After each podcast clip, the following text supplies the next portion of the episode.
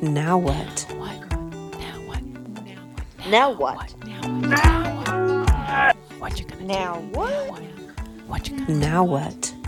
Now what? Now what? Now what? Now what? Now what? Welcome. You're listening to the Now What Society, a weekly podcast dedicated to women who want to explore their edge, seek more, and laugh at their mistakes, all while choosing an alcohol free life. We're glad you're here. We'd love to have you. Let's get into this week's episode. Hey everyone, welcome back. My name is Tamar, and I am only one of your hosts for the Now What Society. Now, Lane and I are super pumped. First of all, this is the last episode of the Now What Society, and next week we're going to be jumping into laughing without liquor. We've got a new look, we have the new website, so check that out. It's laughingwithoutliquor.com. On there, you can still reach out to us, ask us questions, make suggestions for future episodes, the stuff that you want to hear, but ultimately, we want to teach women how to live without compromise. We want to teach you how to be able to have the best time of your life without any booze. So we're super pumped. But today, we're going to be doing another episode of Time Takes Time. And I'm super excited because we're going to be talking about worth, values, and faith. So enjoy this episode. Welcome back. Hello, my friend. Today, special panel time. This is Time Takes Time. My name is Lane Kennedy, and I will be your host. I am joined by five other beautiful humans in long term recovery. Uh, I host this panel once a month where we talk about long term recovery and we go deep on one subject matter. And this month, we're talking about worth or value and this deep relationship with our faith. First things first, I'm going to introduce our guest, the panel here today. I have uh, Elise Bryson, you know her, Aaron Knight, Jennifer Peterson, who's been on the show, uh, Michelle Ferris, she's, yeah, you've been on the show, and Siobhan has been on the show. So you've heard all of these guests already, except for Aaron, who's going to be on the show at a future date. But everyone, let's just take a moment and introduce yourselves and share uh, how long you've been on the recovery train. Elise, kick us off. Thanks, Lane. My name's Elise. I hail from the Emerald City of Seattle, Washington, and I'm class of 2006. So this year, in a few months, it'll be my sweet 16. Beautiful. And how about uh, Jennifer? Uh, I'll have 21 years in April. And where are you coming from today? Chicago. Chicago. Area. The Chicago area. Beautiful. And Michelle, go ahead. Uh, I'm in San Jose, California, and I've been in for 32 years. 32 years. Boom. Go ahead, Aaron. Hello, friends. My name is Aaron Knight. Uh, it's, I'm here in beautiful, sunny Toronto, a little snowy, but it's sunny. And my recovery date is February 9th, 2004. Beautiful. And Siobhan, bring it home.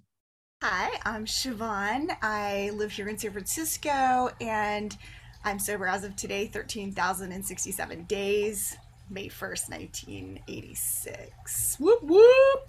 It's a long time between cocktails. That's a I'm also that's a I'm also person. May 1st. I'm also May 1st. This is so exciting. Oh Let's have a party. Let's have a party. Mayday, Mayday, Mayday, Mayday, Mayday. I know. I know. I've made that joke every year. Every year. every year. So we have a lot of time between all of us. Uh, it's really incredible to connect with others who have this recovery, this length of recovery. And one of the things that I was inspired about is recently is relationships and the relationships that we have in recovery.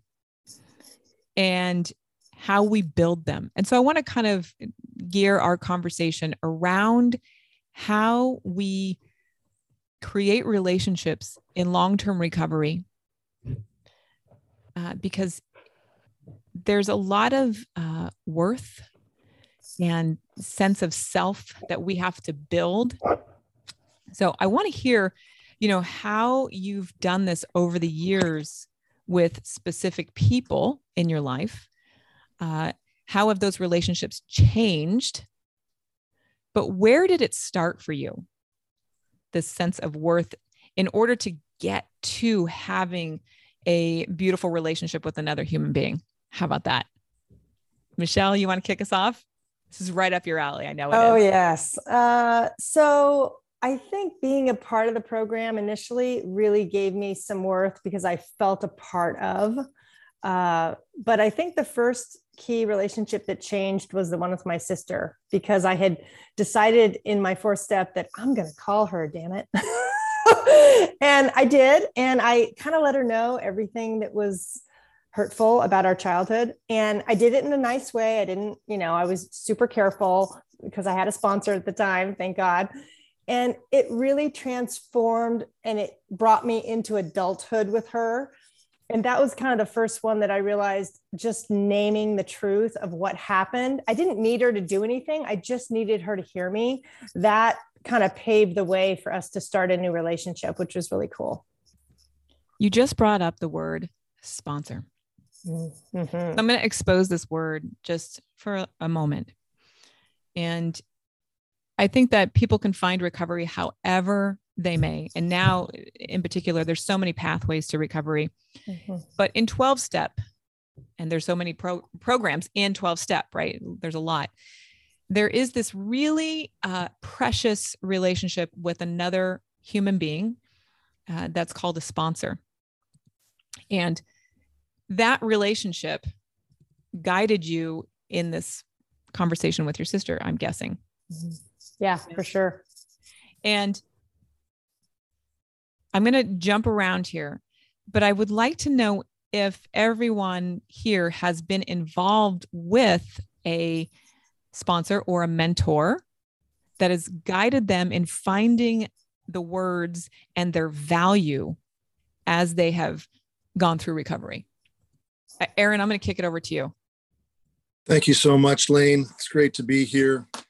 Um, some interesting things that uh, haven't come up for me recently, so I feel like comfortably on this hot seat. It's fantastic, getting me out of my uh, comfort zone. Thank you so much. um, you know, building relationships in recovery. I remember being new, and maybe I might have had a year, year and a half or so, and I started with with a a, a sponsor, and he said to me, the topic came up of of relationships and relationships in the program, specifically uh, for me to be involved in AA. And he said relationships are to be treated like dynamite.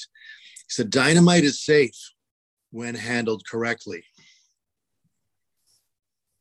And oh, okay, that's you know there used to be a saying that, that my parents would use i guess, I guess came from the in the in the 70s don't make waves don't make waves just go along to get along i guess type of thing. Don't don't stand out or don't create a something beyond what than what you can handle. And then you know talking about developing and maintaining and building relationships uh, for me it was so much of developing my my relationship with myself. That's really came down to it. And then as you're um, first talked about the, this your uh, an individual self-worth your value and faith that was a huge issue for me and where my self-worth was. I had uh, grown up in a family very much a lot of codependency going on a lot of martyrdom going on a lot of control occasional out and more than occasional outbursts of some pretty severe violence you know, the cop cars occasionally would be at the house and, you know, walking down the street from school going, I wonder where the, geez, the cop cars, I wonder what house then, oh, that's my house. And, you know, having the feeling of uh, being in an environment that was unstable and having emotions that were unstable for me was very, very difficult. And then anytime, and I see it now in, in retrospect with codependency of, anytime I would want to exercise some independence, I was reined back in or I was criticized and demonized or you know, and essentially controlled and abused some in some manner. So for me, it was very difficult for me to build relationships. And I was essentially a, I could say a, a late bloomer, you know, being very shy, but then being beyond very shy. I had also the issues of, uh, at certain times, apathy, which I didn't understand what that word meant for decades. Mm-hmm. And I was so involved in, in my middle teens with getting high and drinking and, and playing music. And Normal. then the distortion, the distortion of my of my you know mental self and emotions made it very difficult for relationships. So I found now that to to to really build on the self worth and using affirmations or understanding that I can do a, a, job very very well, have a career that's very well, but if I don't believe in myself, there's still those issues. Yeah. And building building myself up in a way that I don't have to think that I'm building myself up. I am just risen, an open consciousness, being alive, being able to receive walking down the street with a smile on my face instead of staring into the gutter. It was a huge issue. And, and after a while, I started to notice there's other people that walk down the street with their head up and they feel great and they have a smile on their face. And lighting the path as, as we go for someone else that maybe doesn't even know that their path is dark. It's, it's an amazing thing to have that little bit of essence to offer people the, the choice that you can make a difference today mm-hmm. in your decisions or in what you want to do or you know when someone said have you considered that you don't need to take a drink today or that you have a choice? I'd never thought of that. Yeah. Working with a sponsor to you know get out of myself and offer you know being being able to say to someone where i'm at mm-hmm. you know how are you doing today? I'm feeling good or this or that or i don't have an outburst of anger like i used to. And to, when someone's able to offer that guidance or to say sometimes it was there was a couple pivotal times at at meetings. There was a person who was on one of the they were the head of the local committee. And uh, he just came up to me out of the blue and said aaron i've been watching you. You look fantastic I've been watching you grow. You've grown so much in the whatever it's been in the last six or eight months or whatever. He said, It's fantastic to have you here. And I, no one has ever said that to me before. I felt, wow, okay.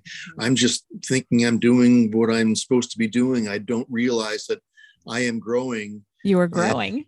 And, and I am bearing fruit at, you know, in the mm-hmm. metaphorical sense somehow. And and and being able to share you know a few of these things that someone else shared with me. It's it's i didn't create this program. I didn't create some of these phrases most of these phrases. I'm just sharing them and it's oh, fantastic to share. One thing that Aaron just said, Jennifer, I'm going to kick this over to you, is that dynamite is safe when handling when handled properly or safely, right? I really loved that comment uh, because relationships and, you know, in recovery, as we age in recovery, this relationship with a sponsor or a mentor or whoever, even a partner, it becomes it's it's real. It's hard. And so I want to hear from you, how do you navigate you know these relationships that you've been in for a while? And I and I, I know that you've been married for a long time and you've it's like wow uh, how do, how do you do it? Like, how do you handle it properly with care? Right. Our relationships are dynamite. I just, I love that. Go ahead, yeah. Jennifer. So, so, okay, it's manifold, but I've been with my husband for 18 years. We've been married, well, we'll celebrate 17 years uh, in June. And we met I met him online and I saw he didn't drink. It turns out we're both in the program. And luckily, we both worked a program really similarly. And so, from the very day one, you know, I was very much either done with my first set of steps or, you know, like, you know, when we got together, I was um, still really serious about working the steps of AA and I made sure that to keep my side of it like I was like a, we had to practice brutal honesty and that has been a core and making sure that we keep our side of the street clean that we apologize for what we're wrong for even if the other we cannot control the other you know? And you know other than that our uh I, I wrote this in one of our early letters to, you know like christmas letters to our character defects work well together so um so that's my husband um and you know um, I went through a few sponsors when I first got into the program. And yeah, they were dynamite. I mean, you know, some are sicker than others. And you think that some, you think that just because you have long term sobriety, these people are like, you know, the best. Yes, let's like, go there. you know, let's go there for a minute. let's go do for it. that for a minute. And Let's like, do that. man, some of these people were fucking mean and crazy. And I'm Mhm. like, oh, you're crazy. You're pretty fucking crazy, right? So Mm-hmm. um I had to go through uh I think it was like three sponsors before I could actually trust Mhm, and mhm, believe that she's just solid. And you know, I'm still friends with her today. mhm. And I will tell very, and you know this, Lane, is that I'm not active in re- Mhm. a recovery scene right now. Mhm. And I have found uh, long-term really, There have been very few people in recovery that I'm still friends with. Um, Lane, how we know it, we have a mutual friend that is the one that introduced me to um, Alcoholics Anonymous, and um, and uh, so obviously she's still my friend because we were friends before that, and, and luckily we were able to walk through the program together. She has a few more years than I do.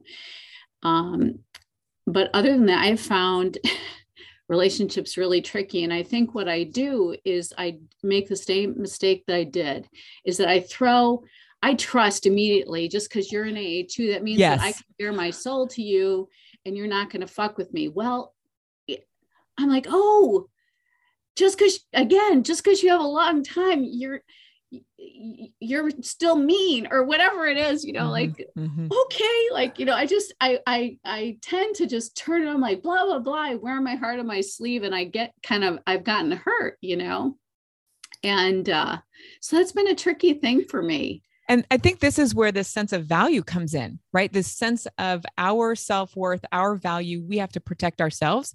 And I see Siobhan over there shaking her head, and Michelle is shaking her head. and and, uh, it's like just because people have time under their Right. belt doesn't necessarily mean they're spiritually fit all the No. time no and it's it it's on us the person going to another person another human being for help or support right to really protect our like to know ourselves to thine own self be true Yeah.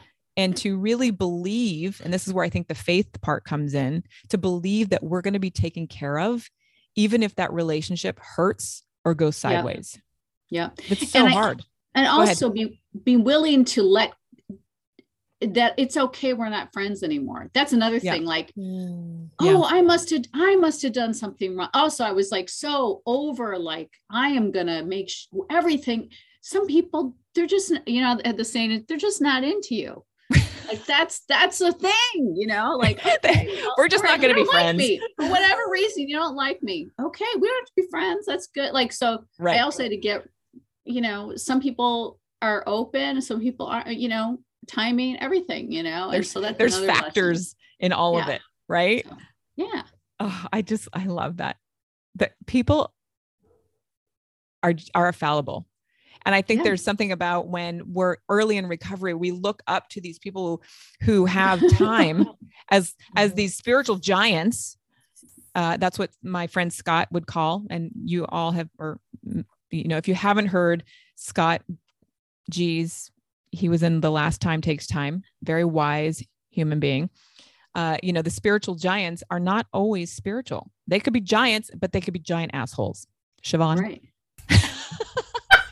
I love that we refer to me as giant asshole. No, no, no, no, no. no, no, but I I can be right if I don't do my like. I feel like the thing about being a quote unquote old timer in 12 step or in the spiritual path, the spiritual gurus, or you move from being like, you, I, oh, I did that work, and then you start stop doing your work, right? Like, I don't just mm-hmm. eat one meal and never eat a meal again. I don't just go to the bathroom once and never go to the bathroom again. Like, I That would be bad. Yeah. You'll I see me. I I use a lot of references of pooping in my recovery.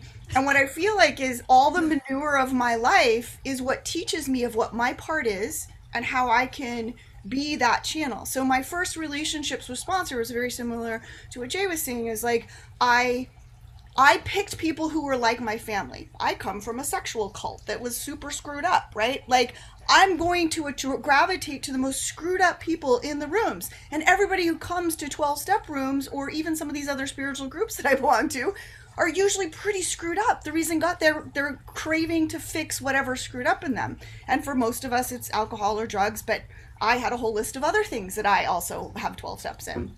And so I would gravitate towards the most screwy person in the room who sounded like they had figured it out.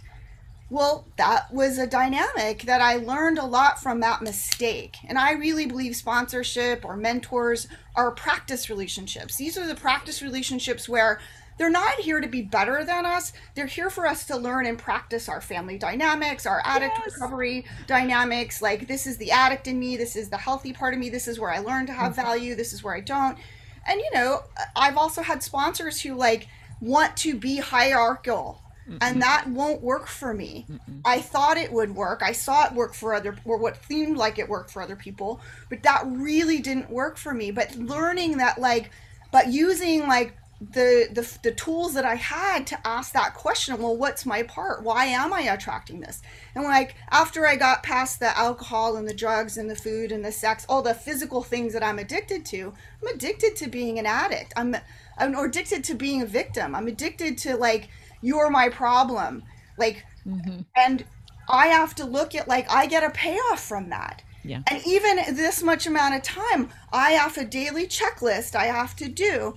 So that practice relationship of a sponsor was the first part. And then I'm going to do what you don't want me to do, but I'm going to talk a little bit about the faith because the next relationship I realized is if I'm making all these people my God, which is what we kind of are taught a little bit to do with mentors and spiritual mentors, I'm losing that that portion where we make a power greater. And what I noticed is what I did in personal relationships is what I did with a higher power. If I'm withholding in a, I could usually tell by a breakup if I did an inventory. This is the exact same things I did to that partner is what I'm also doing to a higher power. I'm cold and withholding. I'm punishing.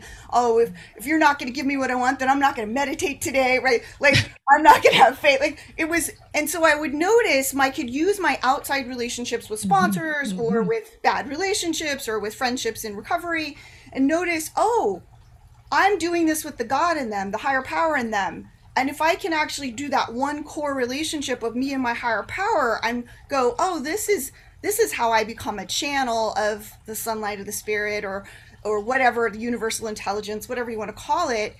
And then I can now connect with the universal intelligence in another being, whether it's a sponsor, whether it's a another mm-hmm. member. Mm-hmm. And then I can now think that their behavior is crazy, but I can still love the higher power in them. Mm-hmm. There's a few things, there's some few elements of I can see, I can connect with that person, but I don't have to completely knock them out of my life, which is that all or nothing.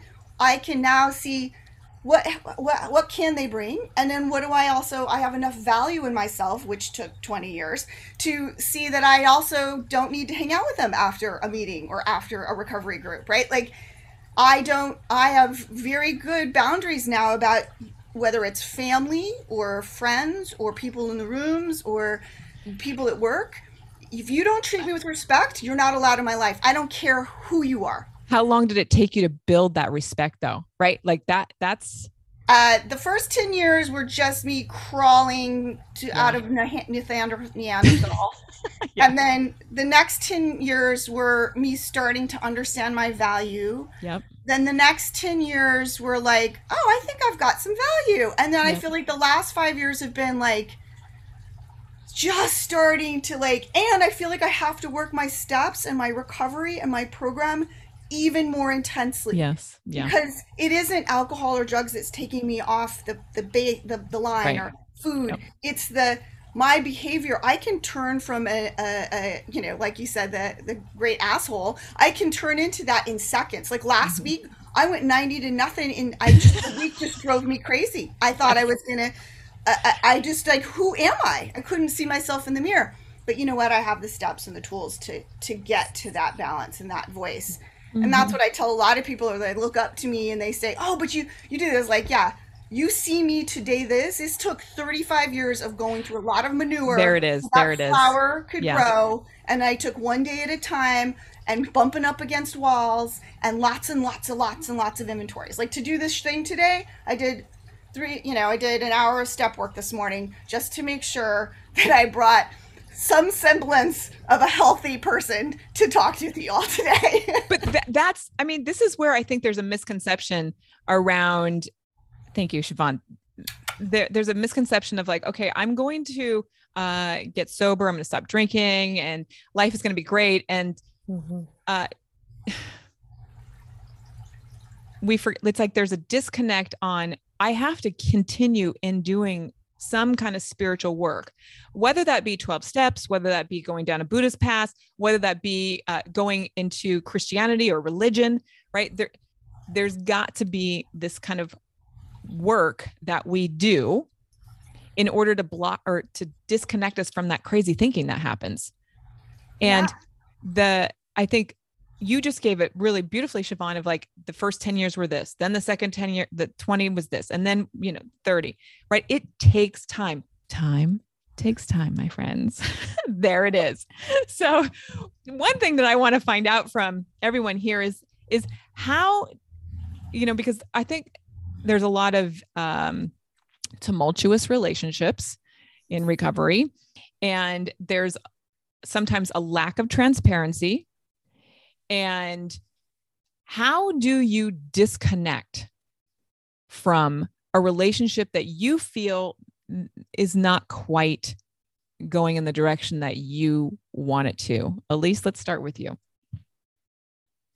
Ooh, I have to be I have to be really careful with that because um the way that I handled relationships prior to choosing a life in recovery was blowing them up. Like the second that they got hard or That's they it. didn't ag- they didn't agree with me or can, ev- I mean, can we just have a spot anybody else relate to just blowing up the relationship anybody raising the hands yeah, just Oh, burn yeah. it to the ground. Okay, Yeah, burn burn it down. Or, Burn it down. double, Yeah. or double down. If you're Yeah. really bad, like I really want you more, right? So it was Yeah. either one of those two. okay keep yeah, going, not letting Elise. go. Well, and when when Aaron did the dynamite reference, the first thing that went into my mind, which is now going to show you how old I am, is Wiley Coyote and Looney Tunes blowing shit up in the desert, right? Like I was like, yeah, that tracks. Like that makes sense.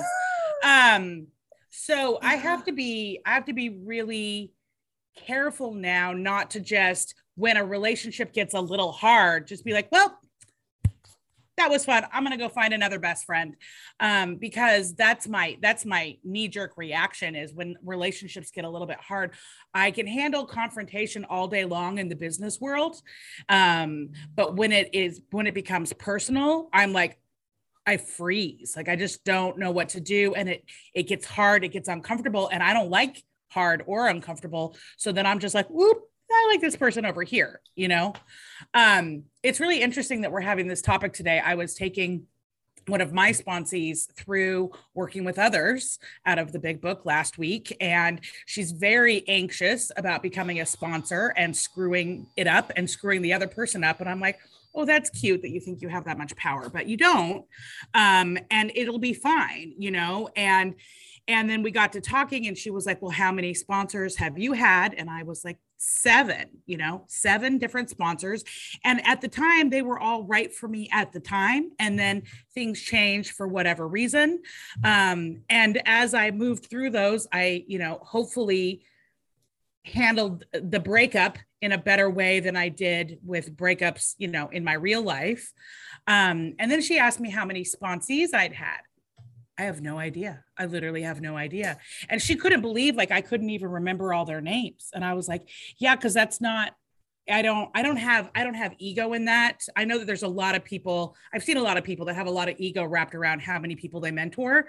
Um, and I fundamentally have a problem with that. Like you can't have 15 or 20 men, you know, sponsees. You can't I mean, you're not doing you're not doing yourself or them justice in that way in my in my opinion um, in my life that doesn't work right it might work in somebody else's but it's also not what i want um, Mhm. so I don't know. I just have to be, I have to be intentional now. Um, and I have had some friendships that are not what I thought they were going to be. I thought, you know, sometimes you have that honeymoon phase of a friendship where you're like, let's get matching tattoos. We're gonna be best friends forever. Um, and and and you really mean it at that time. And then time happens and things happen, and everybody's life has different curveballs. And and that doesn't mean just because you don't talk in the same way that um you wouldn't still be there for each other. It's just your day to day relationship has changed, you know? So, um, and I have several friends like that where I don't know exactly the last time I spoke to them. However, if they called me and needed something, I would be right there without question. And I don't have any doubt that they would do that for me. Um, and so I think that the way that we have relationships for me in recovery has very much deepened, especially after getting through the first 10 years. I was still just running around like a little wily coyote, you know, in those in those first in that I didn't know anything for the first five years, which is cute because I really thought that I did. You know, I thought, oh, I have a book cover on my book. Only serious people do that. You know, like I didn't know anything. And um, and now the longer that I do this, I realize the less that I actually know. And and that's actually works for me is to go into a situation that I don't know and I'm just looking I'm looking to everyone else to help guide me. That's we we need a lot of guidance, and I, I wanted to I want to ask you, Michelle, how how do you disconnect from a relationship that has gone sideways? Not easily. uh, I I'm on the codependent side of that, Mhm, so mhm. I I used to hold on for dear life. But uh, the best thing and the worst thing that happened to me about five years ago was a friendship totally blew up, and she opted out really suddenly. And I learned so much about myself. And I think what I learned was I will never give myself away like that again Mm. because I gave myself away without realizing it in recovery, thinking I was doing it great, thinking, hey, man, this is a really healthy friendship. And now it's like, if I know something isn't working, then one, I have to admit that to myself. Which is so hard, right? That's That- right. It's like oh, That's right. brutal. It's like, and then I have to come to the willingness to let it go or Mm-hmm. revamp it into something less because it's okay to have somebody that's in my life for a different reason, but they're not going to be super close anymore. So just letting go of somebody Yeah. is I mean, in this pandemic, let's talk about the pandemic for a minute, right? Because this is where I have really seen my friendships change massively over the past two years.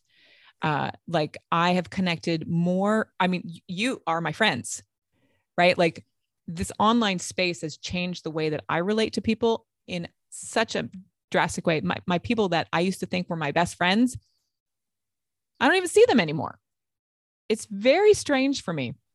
And so, this idea of disconnecting and not blowing things up or burning them down, uh, that would be old. You know, that I think I was probably doing that at like 10 years sober still. I was still blowing things up, like just bye, like literally.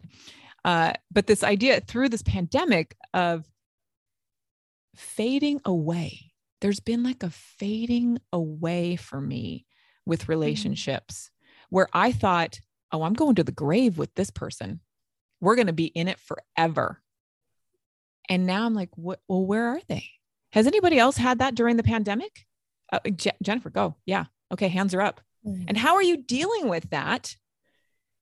You know, in your day to day life? Have you filled, because people take up space in your life. I mean, it, it, they do for me.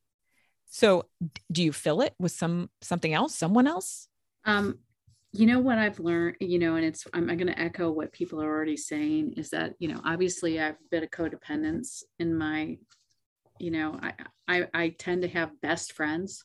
You know, that's like one, oh, they're my best friend. You know, like they're yeah, you know, and then a periphery, and then I I tend to really get cl- like I go all in, you know, and then for whatever reason, and so on the outside it would appear that i'm backing off gracefully because i don't i don't blow things up anymore. Um, that doesn't work well because you know the truth is none of us are victims right? And so i think you know there's something that didn't work whatever but, you know they didn't do anything to us. We're all okay. We, you know we're all, we're all spiritually connected um, and so i think that backing away and the way that i am able to disconnect then internally so externally there's a, a graceful disconnect. Internally it's super painful lately. Covid has done that to me you know um, for some reason it's just like i had some breakups women you know really you know girlfriends and um, th- they just weren't that into me. And so externally i'm backing away and internally lane and i think i've told you know i was kind of at a crossroads professionally and you know not quite sure what to do next and once i kind of figured out what i'm doing like once i get my my house in order then i don't care that much then you know and i think when we're working a program So true. or- and we're engaged in a meaningful way in our lives and we are um we're engaged in work or whatever whatever it is whatever you do um you know these other things don't matter as much. And so um i'm a lot less like of course it keeps rearing its head. I'm like just it's cool you know and then i'll like just go do some paint you know i'm painting now i'm back doing art. And so i'm like i just you know you do you jennifer you know don't worry about what they're doing. They didn't do anything to you. They're you know whatever they're doing them you're doing you. Just do you do your work and other things will fall into place. And then i do i do notice there have been new things new faces you know and so and new interests and so um and that's how i've that's how i that's how i roll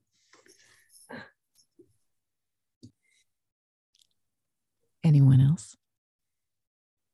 Yeah, I've had a lot of that. Uh, this is Siobhan. Um, especially during the pandemic, I had to get a new sponsor. I had to, um, uh, you know, How was that? Let's talk about that for a minute. Because Well- that's rough. I mean, you're 30, how long? I mean, you're 35.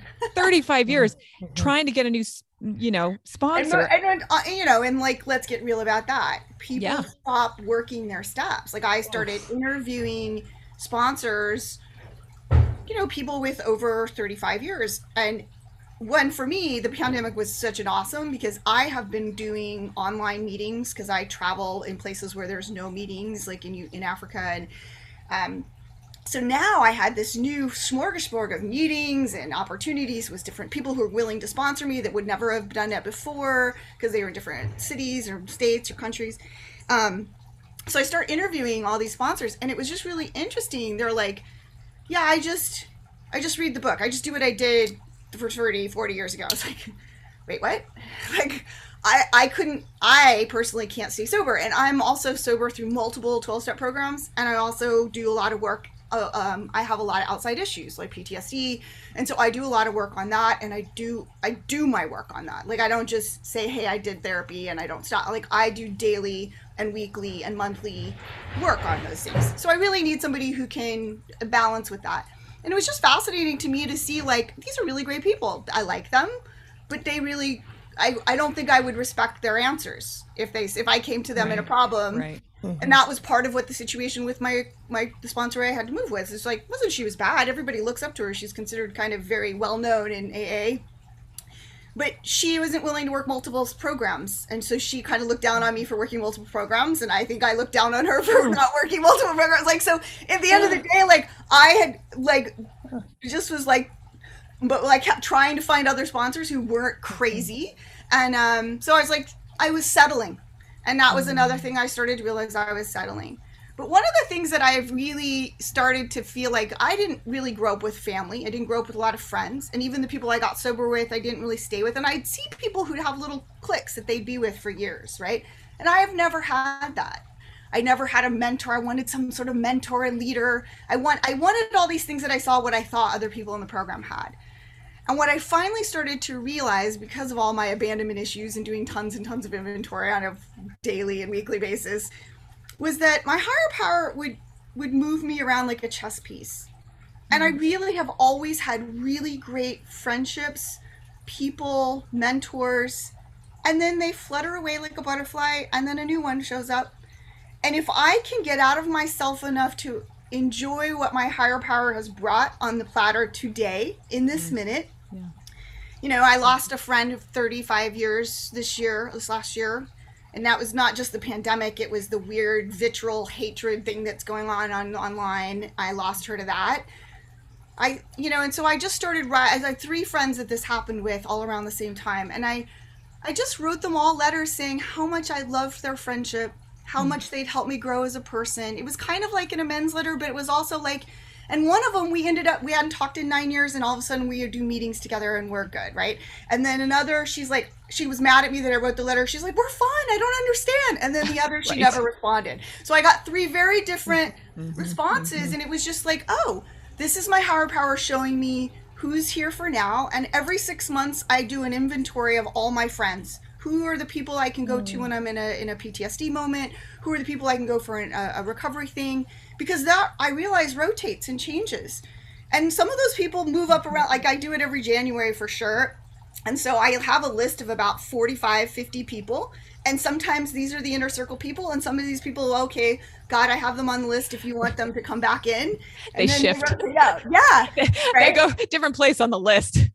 And it's been really eye opening. And then also, like Lane, you're one of those people who became this really good friend of mine through the pandemic. I didn't know you were coming in my life, right? So Mhm, there, mhm. it, I think it's just really interesting if I can truly stay centered in what is the highest and best that's happening for me today and am i willing to look at and that pain it's almost always if i'm I'm looking at the pain am i willing to release what's feeling uncomfortable because my higher power is going to say but i've got something on good on the other side if you're willing to grieve this release it so that there's now opening for a lane to come into my life right so i think these are those kinds of things that am I willing to go through again? It's almost like the cycle of I eat something, I digest it, and I poop it out, right? Am I willing to go Poop through the again. process of every day feeling like, what is it today? What am I nour- What's nourishing me, mm. and what's ready to be released? Then I can be attached to like I've had my favorite food that I love every day. All of a sudden, I'm allergic to it.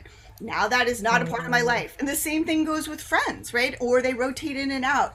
And that, while it's a very Zen perspective, it's definitely taking me a long time to get through my own. Every time an abandonment issue pops up, or anytime my addiction to being the victim, or like nobody likes me, or I'm not lovable. Okay, I go through that, feel it, write about it, and then I'm like, okay, well, where's the light in this? Where's the gift in this? Where's But that's the- because you're like you're so willing to do the work. Oh, I, I can't. Right, Not, like- I don't know how people don't. I literally see people who like, oh, I haven't done a four step in five years. I haven't done inventory. I'm like, how are you still walking? But there's but this is I think where people there's the differentiator on how people find recovery, how they do their recovery, and recovery is what you make it. Right? Like it's everybody has a different comfort or threshold, so to speak. And I mean, mine's re- like tolerant, I, like super tolerant, right? And I think the longer that I've stayed sober and been in recovery, that that threshold, that tolerance gets less, Mhm. right? So I want my relationships and my it, it just comes back to the sense of self worth and my own value. Like I want to be, for lack of better, happy, joyous, and free. Like I want to be living in that place. But sometimes I don't want to do all the work. Honestly, I'm just like, I don't want to do all the work. But I have to because I want to be in that space, and I want to just kind of ask everybody on the panel real quick. Uh, just give me a number of how many mentors or sponsors have you had over the many years Mm. in your recovery? Aaron, I want to start with you. I'm just going to count on my fingers here. One, five. Oh, good. No, I guess there's no good or bad here on this. Elise, Hmm. Seven. seven. Okay, Jennifer. Four. Nice. Michelle. I don't have a definitive number, but somewhere between like eight and 10. Yes. Siobhan. Somewhere around like 20 or 30 because I belong Yeah, to yeah, multiple yeah, that's right. programs. Yeah. Uh, I think I've had uh like seven, seven, eight, like around that area. Uh, and each each relationship has brought me to my knees seriously and understanding Mm. my own development. It's been br- brutal, right? Because that person has made me look at myself intensely. Uh, we are coming up very close here, almost to the end of the hour. And I want to make sure that we we talk about one more thing. And that is how, like I just heard from Siobhan, how engaged she is with her spiritual practice. And I want to hear from Aaron and Michelle and Jennifer and Elise on how engaged are you with maintaining that practice? Where are you at, Aaron?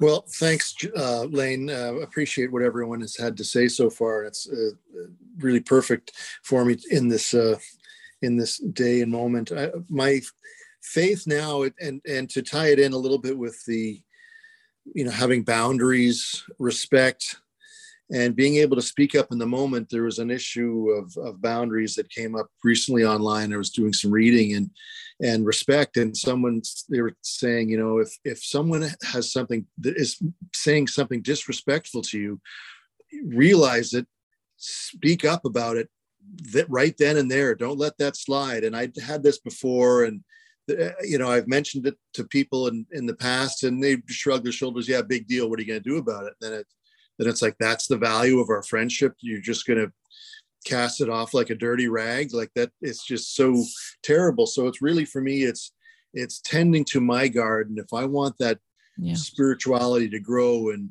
and to be around these other titans of spirituality it's like i have to you know walk with purpose. That's mm-hmm. the the word is trudge and you know that to have that happy destiny i have to be the or rather i am committed to being the best me i can be That's it. That's really it. It's really, it is walking with purpose and being self aware. And I think what I've heard from both Michelle and Siobhan is that it takes time. So, Michelle, let's hear from you. Like, how much do you take?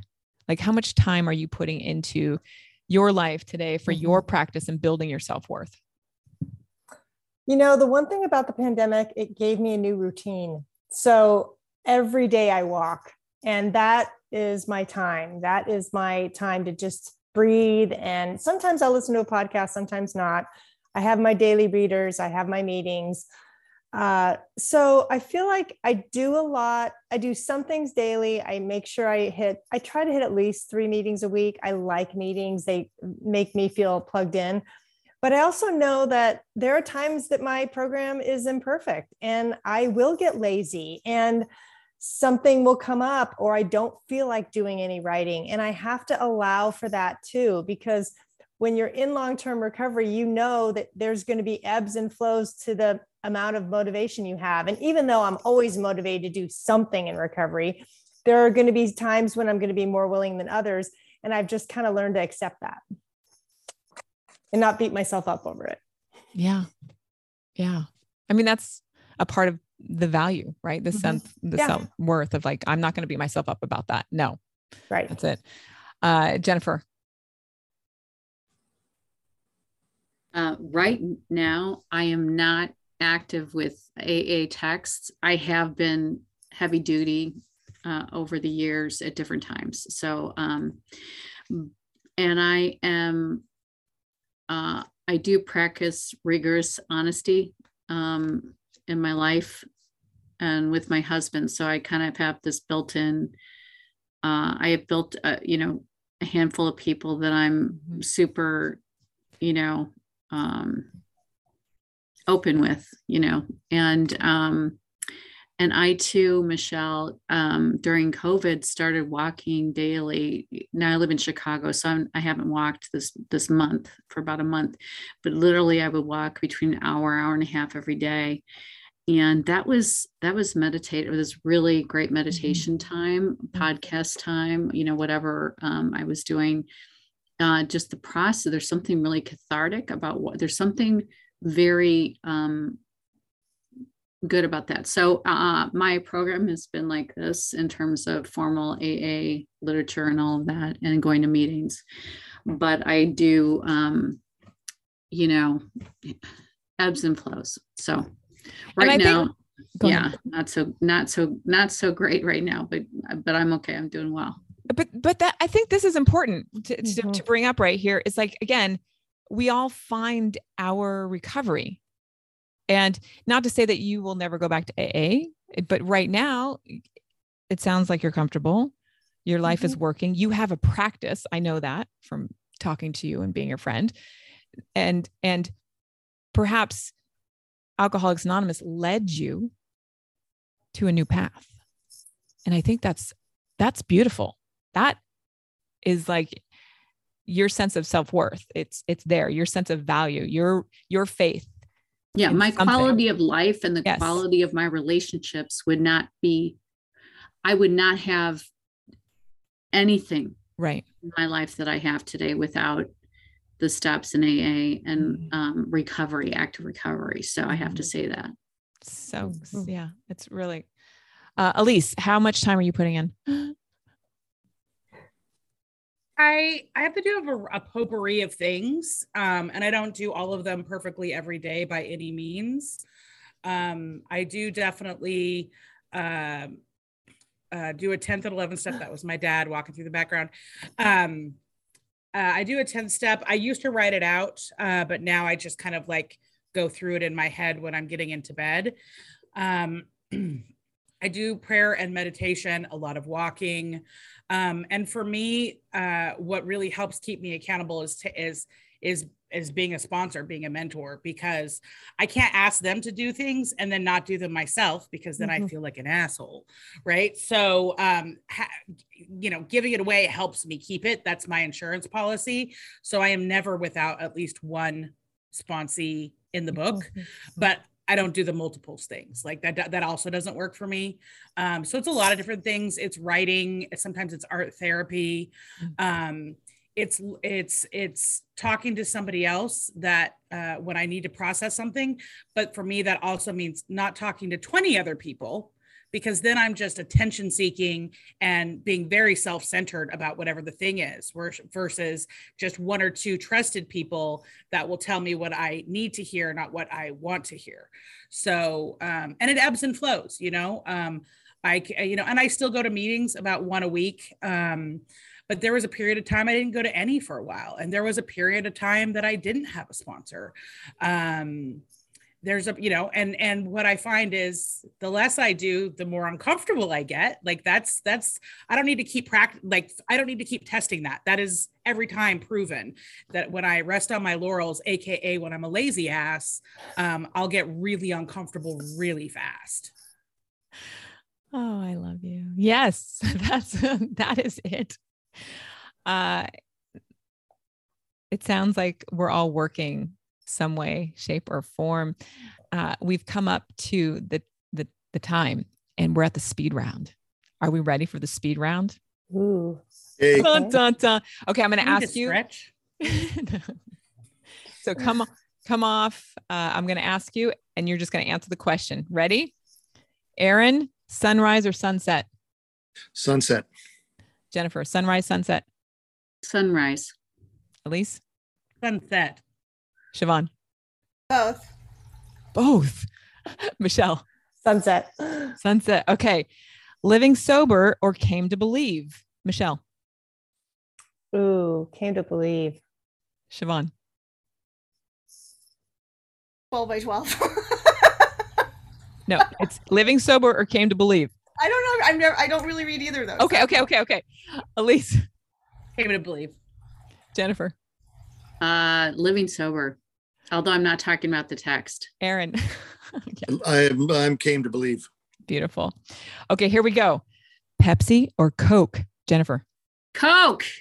Elise, why is this a question it's coke Siobhan, I don't need to drink sugar. I don't know. Like, well, this is not even my thing. Michelle, If I did, it was co- it'd be Coke. Yeah. Aaron. Uh, Coke is it, the real thing. can i say something i need to say something on this though i know it's coke it's always going to be coke but the new trailer the pepsi trailer leading into this year's super bowl Uh-huh. with all of the my 90s favorites Oh, did make me question my loyalty Oh. so and i did drink a diet pepsi yesterday so Ooh. i'm just putting it out Okay. there Here we go. Last two. We're almost there. Uh, religious or spiritual? Jennifer, Spiritual. Michelle, Spiritual. Aaron, Spiritual. Elise, Spiritual. Siobhan. Spiritual. Thank you. Here we go. You have all, you have a bank account. Okay. I'm giving you, I'm going to give you 10 grand. You save it for a rainy day or you spend it all. Aaron, I'd uh, almost rainy day. I would have an umbrella. save it for a rainy day. Michelle, I think I would spend it. good. Jennifer, Rainy day. nice. Elise, I already spent it. It's gone. yeah, that's right. Siobhan, We'd go to the One Mama Clinic. spend it all. Boom. Spend it all. All right, friends, what an incredible hour uh, talking about worth and value and allowing yourself to grow as human beings because time takes time. Thank you so much for listening and being a part of this experience. We will see you all next month. Thanks again, everyone. Bye, everyone. Bye. Bye bye. Nice meeting you all. That wraps up the last episode of the Now What Society. Lane and I just want to thank you so much for tuning in every week and being there with us on this journey. We are here to walk beside you, and we're just so grateful for you. You know, if you know anybody who you think would benefit from the show, please forward them this. Make sure you rate, review, and subscribe. That helps get the show out to more listeners. And of course, you can head on over to our new website, laughingwithoutliquor.com, and make sure you sign up for our newsletter. We'll see you next week when we launch Laughing Without Liquor.